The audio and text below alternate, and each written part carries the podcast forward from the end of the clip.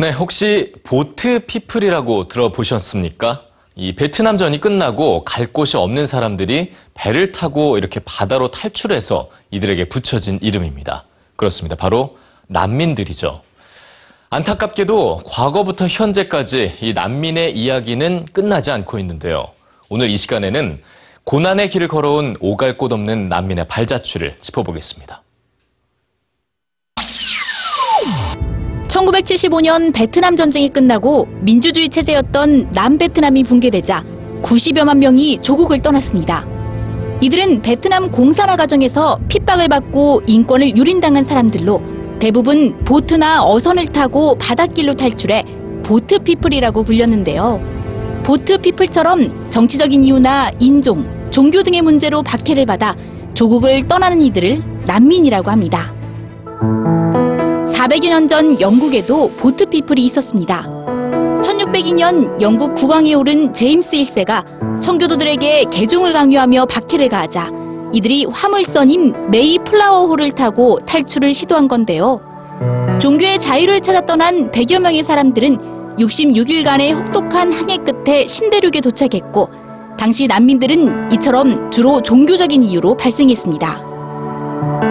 1685년 프랑스에서는 더 많은 이들이 개인적 신념을 위해 유럽 전역으로 탈출하는데요. 신앙의 자유를 허용하는 낭트 칙령이 폐지되면서 가톨릭 교회는 개신교 학교와 교회를 없애며 개신교도들을 탄압했고 수십만 명이 영국이나 스위스, 미국으로 떠나게 되죠.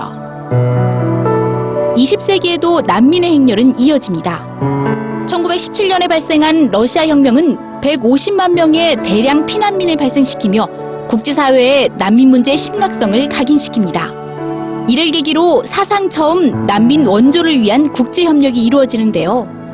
국제연맹은 노르웨이의 탐험가 난센을 난민 구제 판무관으로 임명하고 러시아 난민들이 외국에서 거주할 수 있는 신분증인 난센 여권을 발급하며 난민 보호를 시작했습니다. 그리고 19세기 말부터 20세기 초까지 오스만 제국의 학살로 발생한 100만여 명의 아르메니아 난민에게도 난생 여권이 주어졌죠. 이후 유엔 난민기구 등 국제사회가 난민 문제 해결을 위해 노력함에도 불구하고 난민은 더욱더 급증했는데요.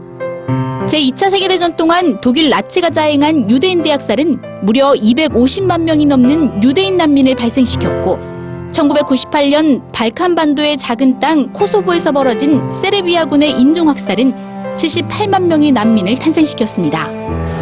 그리고 최근에는 미얀마 군정의 박해를 피해 바다를 떠돌고 있는 소수민족 로힝야족이 아시아의 새로운 보트 피플로 떠오르고 있죠. 갈 곳 없는 난민의 이야기. 먼 나라의 일로만 느껴지십니까? 그렇다면 혹시 햄버거 난민이라고는 들어보셨나요? 패스트푸드점에서 간단한 음식을 주문한 후 하룻밤을 보내는 사람들을 부르는 말인데요. 저렴한 콜라 한 잔 등을 시켜놓고 쪽잠을 자는 노숙자나 일용직 노동자, 가출 청소년들이 대부분으로 이제는 일상 속 공공한 난민들도 늘고 있는 추세입니다. 난민은 결코 멀리 있는 사람들이 아니라 우리가 관심을 갖고 지켜봐야 할 우리의 이웃입니다.